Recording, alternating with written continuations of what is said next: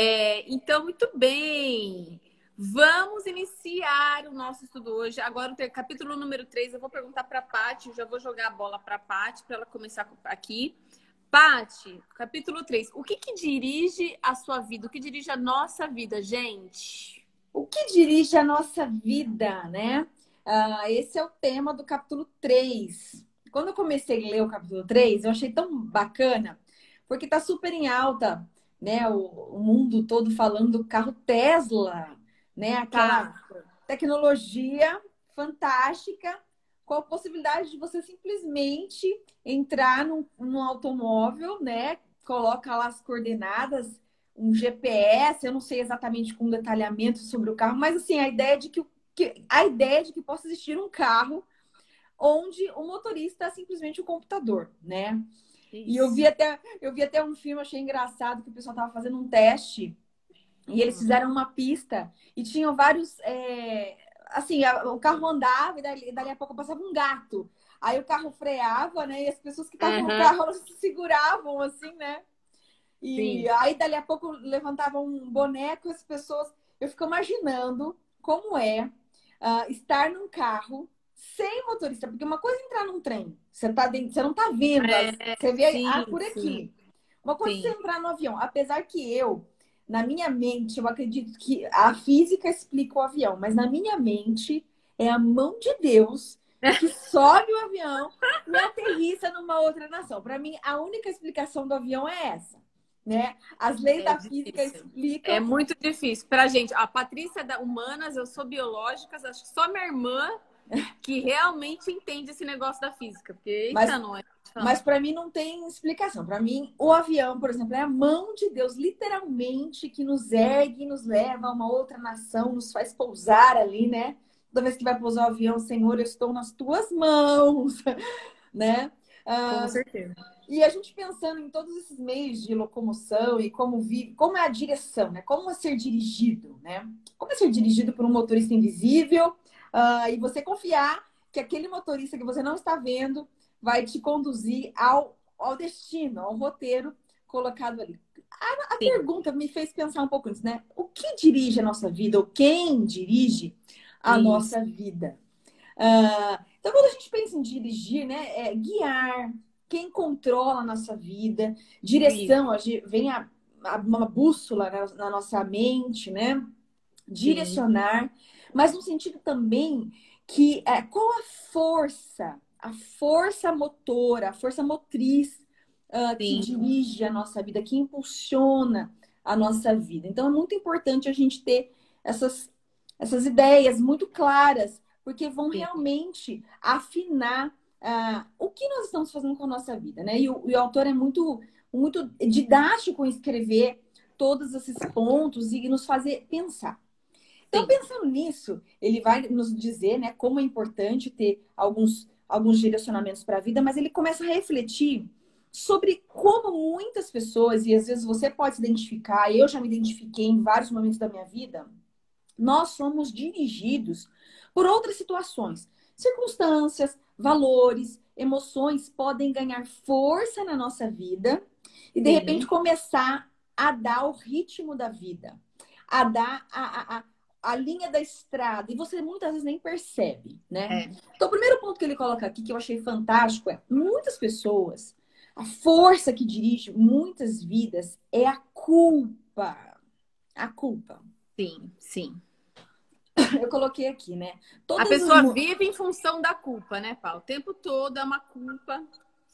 Se você conversar com alguma terapeuta, alguém que eu já fiz terapia, você vai, você vai um psicólogo, um terapeuta, você vai perceber uh, que uma grande porcentagem de pessoas que procuram uh, esse tipo de ajuda, elas estão presas pela culpa elas estão, é, a vida delas, né, o andar da carruagem está sendo direcionado pela culpa. Por exemplo, as mãe, mãe, mulher mãe, mulher mãe, ela ela tem um lance aí com a culpa. Ai, será que eu fiz o... agora nessa quarentena? O que tem de mãe? Eu falo com algumas mães, né?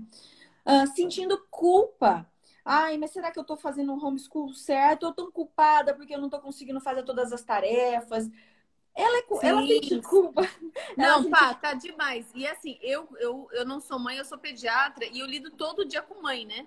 Então, esse sentimento de culpa é todo dia que, que eu tô escutando. É assim, eu acho que minha função é trazer um pouquinho de paz para as mães, falar, não não sobrecarregue, não se cobre tanto né, nessa situação. Mas, além disso, até vou pegar um gancho, uma colega minha hoje, cardiopediatra, falou um post hoje, agora há pouco eu estava lendo, falando sobre isso. Como as mães de, de, de, criança que tem problema no coração, que nasce com problema no coração, elas ficam perguntando para a médica: o que, que eu fiz de errado? Será que é né? foi minha culpa? Foi né? minha culpa que o meu filho nasceu com isso, né? Então gera uma culpa. E aí a mãe vive em função a vida inteira de uma culpa.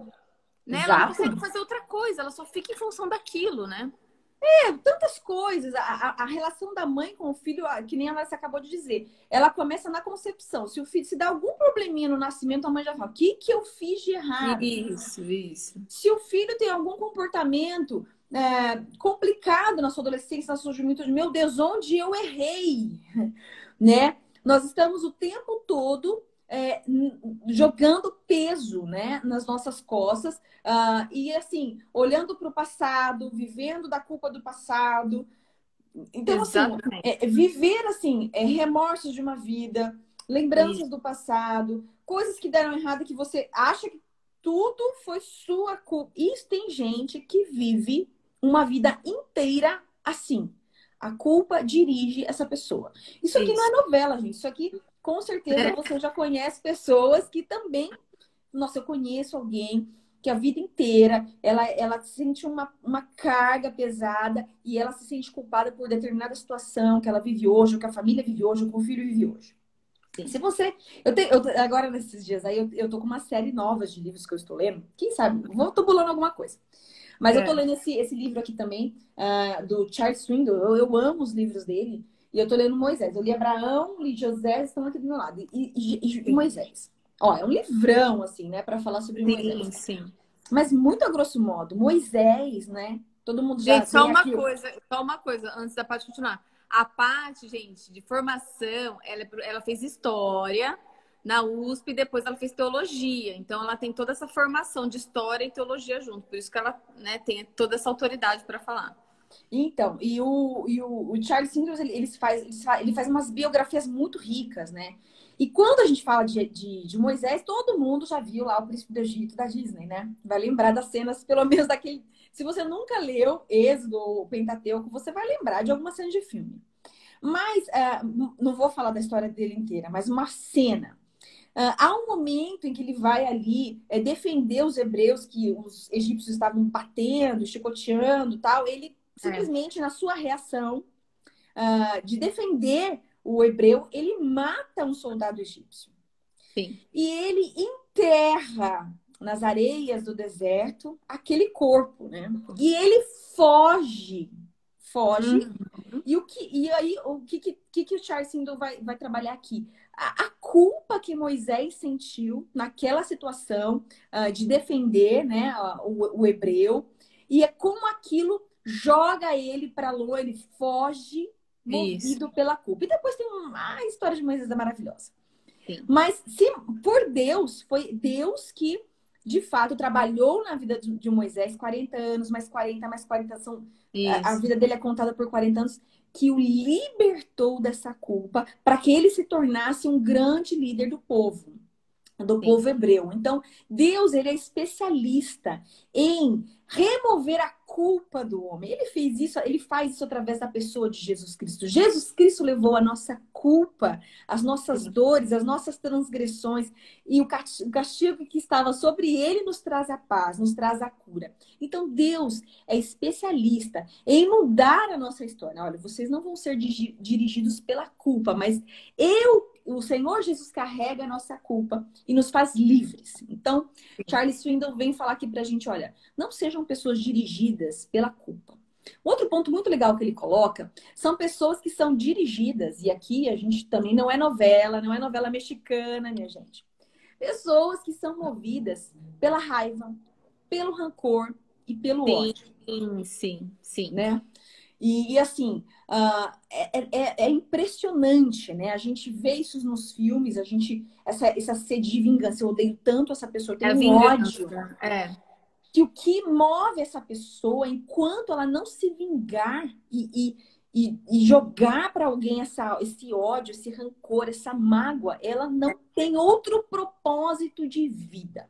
Olha, Sim. se você lembra daquele filme, uh, O Conde de Monte Cristo, é um filme muito clássico, muito interessante. Ele, você vê que o filme todo, é, o que move a vida dele, o tempo todo, é a sede de vingança. Ele não consegue desfrutar do prazer do amor com uma mulher, estar com alguém feliz e alegre, porque enquanto ele não se vingasse, despejasse o seu ódio uh, ah, para alguém, ele não sossegava, né? Você vê isso Sim. aí no filme. É Isso. É algo assim que vive, as pessoas vivem assim, pessoas são dirigidas pelo ódio, sim, pela raiva. Alguém te ofendeu. Ah, e você segura aquilo. Às vezes a pessoa que te ofendeu, ela nem tá lembrando. Às é, vezes ela nem percebeu. Nem sabe, que, né? Nem, nem sabe. percebeu que te ofendeu. Você tá tão ofendido, tão magoado. E a pessoa do outro lado nem percebeu. Mas as pessoas, elas caminham assim, com a vida. Muitas se fecham, né? outras explodem e outras adoecem, né, lá? Essa Com parte certeza. daí são as, é, são as do, a gente fala que são as, as doenças psicossomáticas e, e, isso já é comprovado, né? os sentimentos, é, as emoções positivas e negativas, então as positivas, a emoção positiva, ela vai te fazer, vai fazer bem para sua saúde mental, física e espiritual. Então, ela atinge o seu físico a emoção atinge o nosso físico, atinge Exato. a nossa célula, né? É algo, a informação que chega é algo impressionante. A gente está falando de, de hormônios, neurotransmissores. Então, são substâncias que estão relacionadas a, a todos esses sentimentos e é o reflexo do nosso corpo, né? A resposta do nosso corpo. E aí que a gente falou já uma live sobre isso, mas essa, essa, essa raiva, essa tensão gera um estresse. Então, aumenta substâncias que são nocivas para a nossa saúde, como cortisol, adrenalina, que em excesso vai nos fazer mal, né? Exato. E aí é uma situação que vai prejudicar o seu próprio corpo. E assim, a palavra de Deus fala em vários textos que o desgosto e a amargura é loucura, é loucura, é falta de juízo que leva à morte, à morte física e espiritual. Então, o Charles Swindoll aqui está dizendo. É, Charles Swindoll, já estou mudando aqui os autores. Rick Warren está dizendo aqui o seguinte: olha, atenção, verifique se a sua vida ela não tem sido dirigida, se a força que impulsiona a sua vida não tem sido dirigida por mágoas, é, rancores, raiva, ódio, tudo isso está ligado à falta de perdão, óbvio, né? Porque se você alimenta tudo isso daí, você não conseguiu superar alguma, um mal que te fizeram e isso, de fato, pode adoecer a sua alma, a sua vida. Um outro livro maravilhoso também, tá, dessa coleção que eu tô lendo, A Vida de José. Gente, esse livro que eu choro. Esses livros eu tô lendo, eu tô chorando. Ah, eu adoro quando eu choro. Quer dizer que tocou a minha alma, né? É, bem no finalzinho, José, é, quem não conhece a história de José? José, vocês precisam ler, ler a Bíblia, né, para entender essas histórias, mas essas, bi essas biografias também Está no primeiro livro da Bíblia, Gênesis fala a história de José.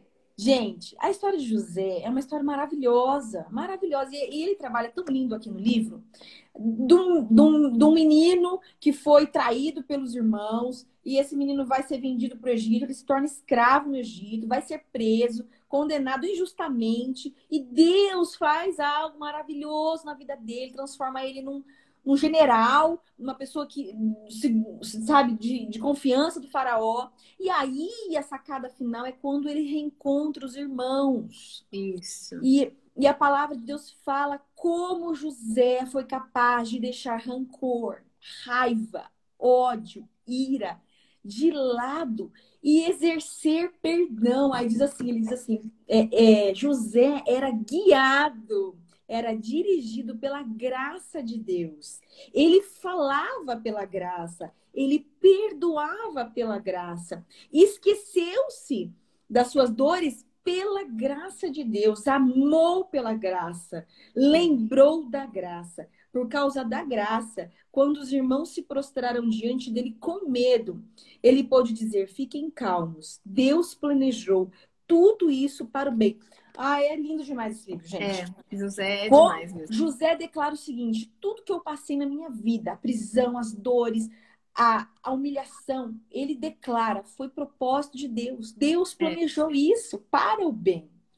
Sim. Então, é, olhar para a vida de José e, e nos inspirarmos, a, a, pela graça, hein, meus queridos que estão me ouvindo, pela graça, nós somos capacitados a não viver uma vida dirigida pela raiva, pelo rancor, pelo ódio, mas repleta de perdão. Então, então aqui o Rick Warren está dizendo o seguinte: olha, fiquem atentos se a vida de vocês não está sendo dirigida é, por essas raízes de amargura.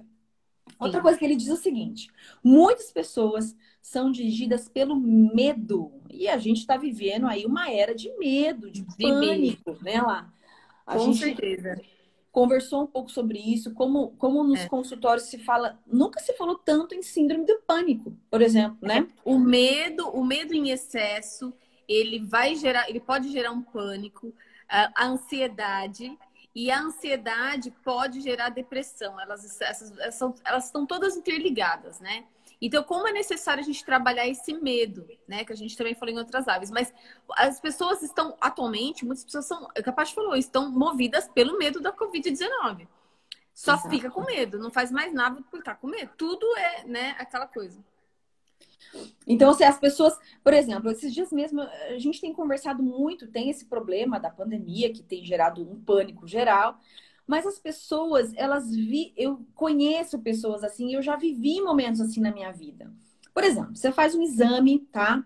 É, você tira um tumor do seu corpo e você fica naquela situação de esperar o, o exame. É claro que todo mundo fica ansioso, perde sono e tudo mais. Mas a, parece... a resultado da biópsia, né? Para saber se é benigno. Isso. Por exemplo, aí a pessoa pega o resultado e, e, assim, eu não sei qual vai ser o tratamento, a gente não sabe, mas assim, independente dos resultados, a pessoa ela já, ela já começa a internalizar e visualizar a tragédia da vida, sabe? Ela, nem, é, ela, ela sofre antes do tempo. E aí e um, um, pensamento de medo leva a outro pensamento de medo. Aí eu tenho medo de morrer, eu tenho medo de ficar doente, eu tenho medo de ficar numa cama. Aí eu tenho medo de, trope... Eh, de um acidente de carro. E a pessoa começa a alimentar. E simplesmente ela vive uma vida paralisada, né? Sim, ela sim. vive. O medo paralisa as pessoas. A pessoa Isso. fica tão caótica dentro dela que ela, ela quer evitar todo tipo de risco, ela simplesmente não vive. Uhum. Ela não uhum. vive, né? É realmente uma prisão. E, e, os pensamentos de medo e de pânico fazem uma pessoa adoecer. Fazem uma sim, pessoa adoecer. Sim. Muitas pessoas são dirigidas pelo medo e pelo pânico. E a Bíblia diz que, o, que no amor não há medo. Ao contrário, o perfeito amor lança fora todo medo. Né? É o amor. Então, então, quem, uh, quem vive dirigido pelo medo, ele não tem a experiência uh, de ser aperfeiçoado no amor. Por exemplo, como as escrituras diz, né? Sofrer por antecipação é terrível, gera, gera uma coisa. A pessoa já começa a fazer uma novela, um filme na cabeça dela lá na frente, ela nem pegou o resultado, ela já tá lá no dia do enterro dela, escrevendo na lápide dela. É uma coisa de doido. É, a Ju colocou aqui, a Ju, é, sofrer por antecipação é sofrer no mínimo duas vezes. No mínimo. Exato. Exatamente. Então, assim, uh, o autor está dizendo o seguinte: olha, o que dirige a sua vida? Fique atento. Se em algum. Às vezes o medo ele não domina a sua vida, mas fique atento aos momentos em que ele pode dominar e que ele pode, de fato, tomar conta da situação. Então, nós devemos Sim. estar atentos a isso, e principalmente nesse momento que a gente está vivendo, né? Um momento Sim. muito difícil e, enfim. Uh, outra situação que pode e que muitas vezes move com força as pessoas e que fazem da vida das pessoas um, um, propósito de vida e o que a gente vê mais nas redes sociais, né? A busca do sucesso, a busca do negócio perfeito, como ser milionário em não sei quantos anos. Ah, é. Isso daí, isso daí, por trás disso tudo, tá, tá esses valores materialistas, né? Não Sim. tem como a gente não, não falar sobre isso, né? Ah, as pessoas acham que elas vão ser felizes que elas vão ser mais importantes e que elas Sim. vão ter proteção quando elas forem ricas, né? Ah, e a pandemia mostrou muito interessante, né? Essa pandemia colocou todo mundo no mesmo patamar, patamar Exato, né? Exatamente, até questão de leito, né? A gente leito, fala assim, vacina. É, exatamente. Na, teoricamente, né? É para ser feito, né? Pra, é para até ser preso se pular fila. Mas assim. Exato. Não, é, a vacina, ela tá seguindo a ordem conforme a necessidade. Não importa se tem dinheiro ou não, né? Leito, o leito de UTI se, se faltar, ah, mas eu tenho convênio. É, mas se faltar, não vai, vai, vai pegar do convênio. Então, assim, vai faltar para todo mundo, né? Exatamente. Foi uma, foi uma pandemia que mostrou o seguinte: que dinheiro não compra tudo, né? E a saúde também. O vírus veio para todo mundo, né? Todo mundo estava sujeito a essa situação caótica que a gente viveu. Então, assim, achar que você vai ser feliz porque você tem, conquistou. Ah, olha, eu é, conquistei tudo. Ah, olha, dali a pouco mudou o modelo. Já viu pessoas muito ricas e que elas são assim, descontentes com a vida? Ela acabou de comprar um carro, gente. É lindo o carro, dali a pouco já não tá gostando mais. É, é, já é. veio outro. É, entendeu? Dá um é, tédio, né? Parece que tá sempre entediado não vai trazer felicidade. Já está mais comprovado que não vai. Aí não, você fala, não, eu não sou materialista, não. Isso, ah, essas coisas não dirigem a minha vida. Ah, tá. Então, quanto tempo você gasta da sua vida tentando fazer dinheiro? Não é isso que a gente tem que pensar? É. É. Ah, de, de autoestima. Patrimônio e autoestima são coisas distintas. Tem gente que é riquíssimo, ah, super, super rico, mas tem uma autoestima baixo. Ele não se sente importante, não se sente valorizado. Então, são coisas distintas, né? Uh, e segurança mais do que nunca. Todos estão sujeitos aos vírus, às doenças, todos estão sujeitos à morte, né? Morte prematura, acidentes. É, é, é claro que essa situação de, um, de, uma, de materialismo bem, bem organizada, você tem conforto na sua vida, mas isso de fato dirige a nossa vida? Nós vimos lá no Sermão do Monte, né? Jesus dizendo em Mateus 6: Não ajunteis tesouros na terra, onde a ferrugem e a traça consomem, onde os ladrões roubam, mas juntais tesouros nos céus, onde nem traça nem ferrugem consome, nem ladrões, ladrões roubam, porque onde estiver o seu coração, ali está o teu tesouro. Então, assim, nesse sentido, é interessante a gente olhar para nós mesmos e, e, perguntar, nossa, de fato, eu tenho colocado quantos por cento aqui a pessoa que gosta de planilhas e tabelas? É, é. E você põe no papel, você consegue enxergar coisas, viu, pessoal? Porque eu me lembro uma vez que eu estava tentando organizar a minha vida depois que a minha filha nasceu, eu fiquei perdida. Eu falei, e agora? Quem que eu sou? Onde eu vou, onde eu tô? Tá perdida. E eu coloquei no papel, é, numa folha de, de, sulfite, eu coloquei os meus papéis, porque eu, eu, uma hora eu era mãe, uma hora eu era amiga, eu saía com as amigas, uma hora eu era esposa, uh, uma hora eu dava atenção para minha família, uma hora eu era pastora. É. Uh, e eu comecei a colocar e eu percebi que a maternidade ela tomou conta de quase 90% da minha vida. Sim. E não havia mais espaço para outras coisas. E aí eu tive que reorganizar para eu conseguir respirar e fazer outras atividades. É assim também em relação ao trabalho. Com né? certeza. Opa, a Ana colocou aqui: a pessoa passa a sobreviver e não a viver. E isso eu vejo muito, inclusive aqui sempre tem muitos colegas médicos aqui, alunos da medicina, que falam assim: cuidado com aquela coisa de não parar de trabalhar nunca. É um plantão atrás do outro, não dorme nunca. É assim, a pessoa não eu falo que eu optei na minha vida por não ser rica. Porque, assim, a pessoa, eu posso trabalhar o dobro do que eu trabalho hoje. Se eu trabalhasse todas as noites, por exemplo, várias noites, né? Mas é uma opção, é ter qualidade de vida. E eu não preciso mais que isso. Já tenho. Gente, precisa, né? Então, assim. É porque lá, hoje em dia, a, o conceito de riqueza e ser rico tem mudado, porque as pessoas têm pensado na qualidade de vida. Isso, Isso qualidade de fato de é uma grande riqueza. Né? Sim, sim. Isso de fato é sermos ricos e sermos prósperos e sermos é, bem-sucedidos, é a sua qualidade de vida, é você, é você é equilibrar. E aí você olhar e falar: Meu, eu tenho tempo. Porque tem gente que, que, que corre, corre, corre e não tem tempo, né? Ah, então, assim, é, hoje as pessoas estão um pouco mais atentas a isso. Mas sabe quando a gente se pergunta, de fato, o valor que a gente dá para isso e se de fato a busca pela riqueza e o materialismo dirigem a nossa vida? É quando você pega algo que você, por exemplo, você é uma médica, tá? Você fala assim, eu ganho tanto por plantão, tal, tal. Você de repente fala o seguinte: olha, eu vou, eu vou pegar um período da minha, da minha, do meu tempo e vou, que nem vocês fazem lá, vou fazer uma viagem para o sertão, lá para Manaus, não vou ganhar nada e vou dar, né, vou gratuitamente oferecer o meu trabalho a uma comunidade. Quando você faz isso, você põe a mão na cabeça e fala: ah, realmente, realmente eu consigo me desvencilhar. Eu não estou totalmente. É. Quantas pessoas vão virar e falar assim: ah, não, vamos pagar Patrícia, quanto? Você não sabe como é difícil achar médico para fazer vão isso. me pagar quanto, né? Pô, mas é, calma aí, é de graça? Você vai de graça, mas você não vai ganhar nada e ainda vai ter, vai ter que vai pagar, né? Porque a gente paga passagem. Isso são valores, isso tem a ver com propósito de vida. Uhum, entendeu? Isso tem com certeza, faz parte da, do meu propósito da minha vida. É isso aí. Outro tema muito legal que o, Rick, que o Rick Warren trabalha aqui é que muitas pessoas são dirigidas. Então, nós falamos aqui medo, falamos do, do, do ódio, do rancor, falamos da questão do materialismo. Ele fala da. Isso aqui é hoje é muito interessante e tá geral. Que são pessoas que são dirigidas pela necessidade de aprovação dos outros. Sim. Aceitação. E a, né, na era dos likes, ou Exato. dos dislikes, né?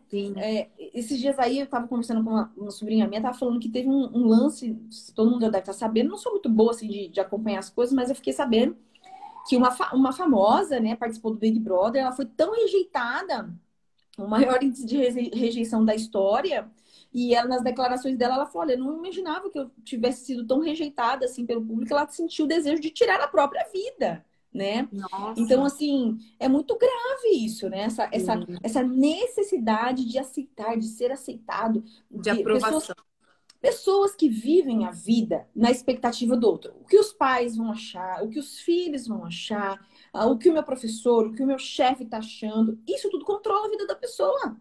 Ela vive direcionada pela expectativa do outro, né? Pela aprovação do outro. E ela nunca vai achar satisfação, porque, gente, não vai conseguir agradar todo mundo. É impossível, né? Sim. É possível.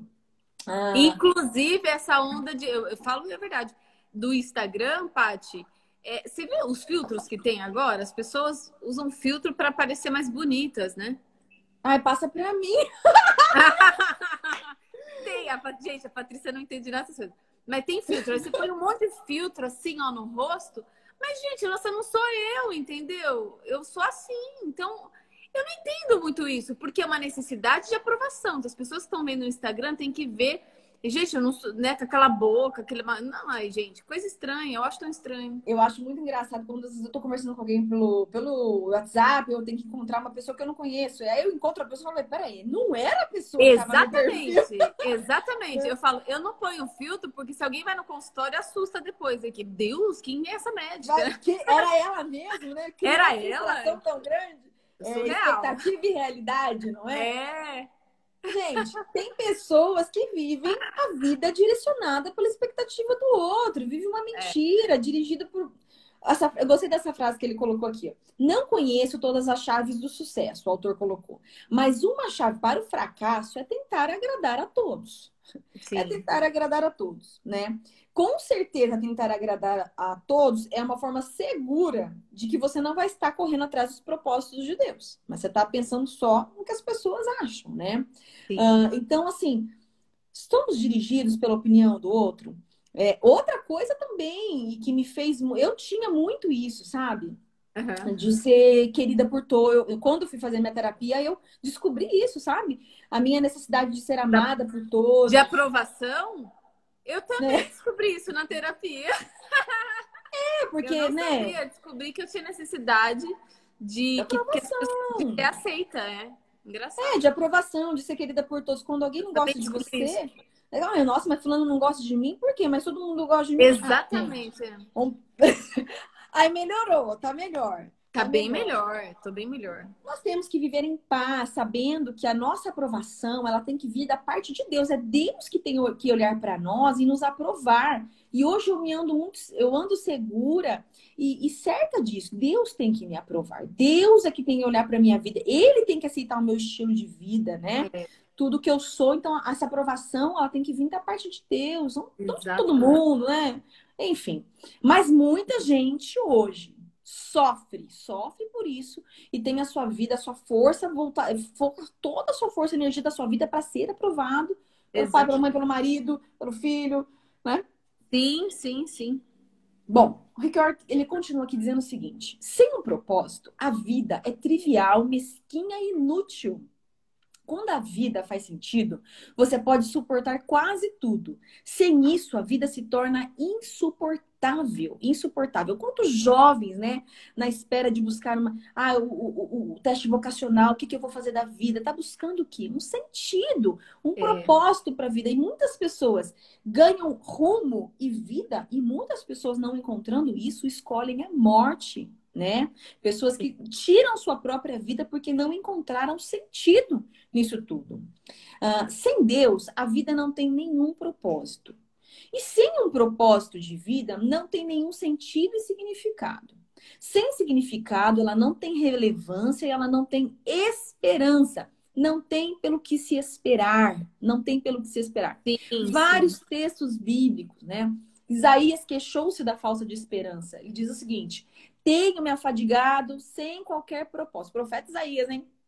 Tenho é. gastado a minha vida em força, em vão e por nada. Jó disse: Meus dias são vazios e sem esperança, e detesto a vida e não quero mais viver. Deixa-me em paz, pois a minha vida não vale nada. Naqueles momentos de caos, né? São, são pessoas é. importantes da palavra, mas que Deus resgata a esperança na vida deles. Mas essa é o sentimento de quem não tem esperança. Quem Sim. não tem esperança. A maior das desgraças não é a morte, não é. Mas é uma vida sem esperança e sem propósito. A esperança é essencial na vida. Tem, ele coloca até um exemplo né, lá do, do, de médicos que trabalham com pacientes que têm esperança e expectativa de melhorar diante de um tratamento. Claro. Né? E outros que, que pegam o médico, você tem um diagnóstico, você, você quer viver, a pessoa não sabe, ela acaba, o tratamento acaba não fazendo efeito não, nenhum. Isso é, isso é, já é sabido. Se, a pessoa, se você tem um diagnóstico, um diagnóstico difícil, um câncer, você vai ter que fazer químio, vai ter que fazer rádio. É, se a pessoa ela tem esperança, ela fala, eu vou passar por isso. Eu vou fazer esse tratamento. Doutor, eu vou conseguir. E a gente vai embora. conseguir. O que, que a medicina tem? Eu vou e vamos. E, e é, o prognóstico, prognóstico, ou seja, a chance dessa, dessa pessoa sair dessa é muito maior do que aquela que se entrega, fala, meu Deus, agora já foi, agora não, não vou entregar minha vida, né? Então a gente sabe, gente, isso é comprovado. A pessoa tende a ter uma evolução pior quando ela tem desesperança. E, e o autor diz, diz o seguinte: que a vida sem propósito não tem pelo que se esperar. Por isso não há esperança. Mas quando você tem propósito, você tem direção, né? Isso muda tudo. O que mais se vê hoje em dia, o que, o que, o que estudiosos falam, é da, da, síndrome da distração sem objetivo. São pessoas que vivem sem rumo. Elas giram, giram, giram, giram não saem nunca do lugar. Não sabem Sim. onde vão chegar, o que querem fazer, e as pessoas estão adoecendo por essa falta de, de visão da própria vida. Uma vida com propósito, é, pautada nas escrituras, você se torna uma pessoa eficiente. Ao ser seletivo, você sabe para onde você vai, você sabe pelo que você espera, você define o que você faz. Você Sim. define com quem você faz, com pessoas que você vai andar. Entende? É, é, é como estar numa festa. Você está de dieta numa festa. Aí você pensa o quê? Você tem tantos pontos para comer. Você vai, você vai selecionar. Você não vai comer, jogar bandeja de salgado, você vai comer tudo salgado. Você vai selecionar. Guarda pro brigadeiro, guarda pro brigadeiro. É? Tem aquelas amigas que comem a carne do hambúrguer e deixam o pão do lado. Porque ela se torna seletiva. Porque ela tem um propósito e um objetivo de sair dali não tão gorda, uh, né? Não sair rolando da festa. Então, assim, ter propósito te faz ficar mais uh, seletivo, mas def você define melhor as estratégias. Você avalia com mais clareza, você vê o que, que é essencial e o que não é. E a pandemia fez a gente fazer essa avaliação, não foi, gente? Por quê? Agora eu tô em casa. E quem que eu vou ver? Eu vou ver meu pai e minha mãe. Não vou poder ver todo mundo. Vou ter que escolher pelo menos meu...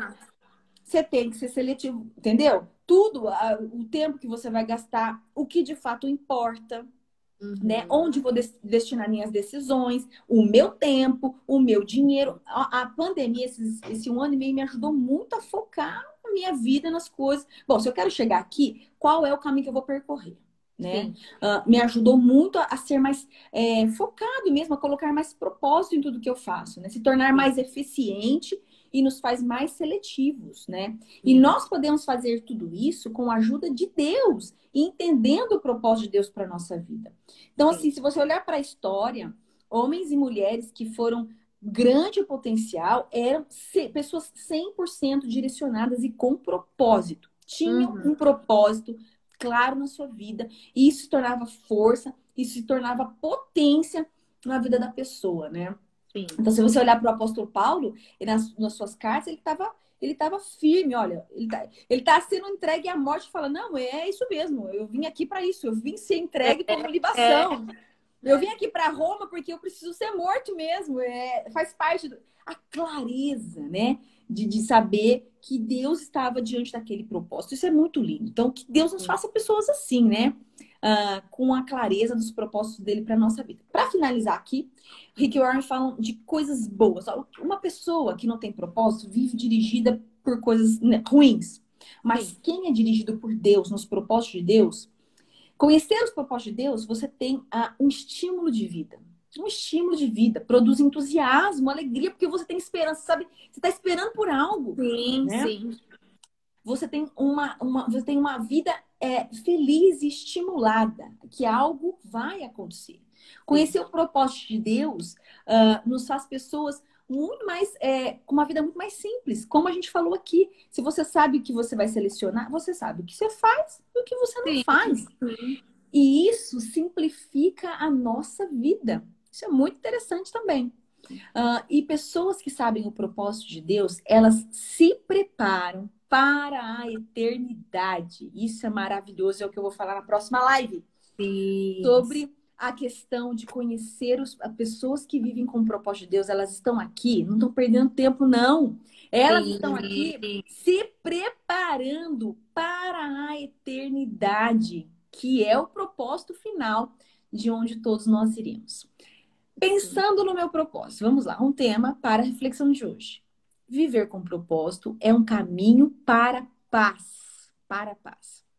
Versículo: Tu, ó Senhor, darás paz e prosperidade às pessoas que têm firme a sua fé, às pessoas que confiam em ti. Isaías 26, 3. Uma pergunta. A opinião da minha família, dos meus amigos, é a força que dirige a minha vida? Outras situações têm sido a força que dirige a minha vida? Qual é a força que dirige a minha vida? Vamos orar? Vamos, pá. Amado Deus e eterno Pai, louvado seja o teu nome, Senhor, por essa noite, por estarmos aqui desfrutando, Senhor, das riquezas, da sabedoria da tua palavra. Obrigada, Senhor, por esse autor que foi tão iluminado ao escrever coisas tão dinâmicas para a nossa vida, inspiradas nas Escrituras. Louvado seja o teu nome. Senhor, em nome de Jesus, eu peço que o Senhor abençoe cada pessoa que vai ouvir essa live, para que elas reflitam o que tem de fato dirigido as suas vidas. Senhor, traga libertação para áreas que para prisões e cadeias que precisam ser rompidas e quebradas. Faz-nos faz -nos livres, Senhor, para desfrutarmos a beleza das coisas que o Senhor tem para nós. Abra os nossos olhos, traga clareza do propósito de Deus para a nossa vida, para nosso trabalho, para nossa Amém. profissão, para nossa família. Nós temos que ter filhos com propósitos. Tudo que nós façamos, que possamos colocar a força do Senhor e façamos tudo para a glória do Teu nome. Dá-nos uma boa semana, Senhor. Começamos a semana agora abençoa. Já coloque em nós, Senhor, direção para que o que vamos fazer nessa semana, Deus. Abençoa cada um, em nome de Jesus. Amém. Amém, amém. Eu só antes de terminar, passo que eu, eu vou lendo tudo que o pessoal vai escrevendo. Não dá para falar tudo, né? Mas a Dai, é uma, eu, ela escreveu um testemunho que ela nessa pandemia passou por ansiedade, depressão, crise de pânico, mas graças a Deus é, segurei nas mãos de Deus e estou bem, graças a Deus. Amém. Então, que bom. Testemunho. testemunho. É. é. Muito bom, gente. É, muito bom. É a gente quer ler tudo, né? Mas não dá, gente. A gente quer, a gente quer ler tudo, mas não dá.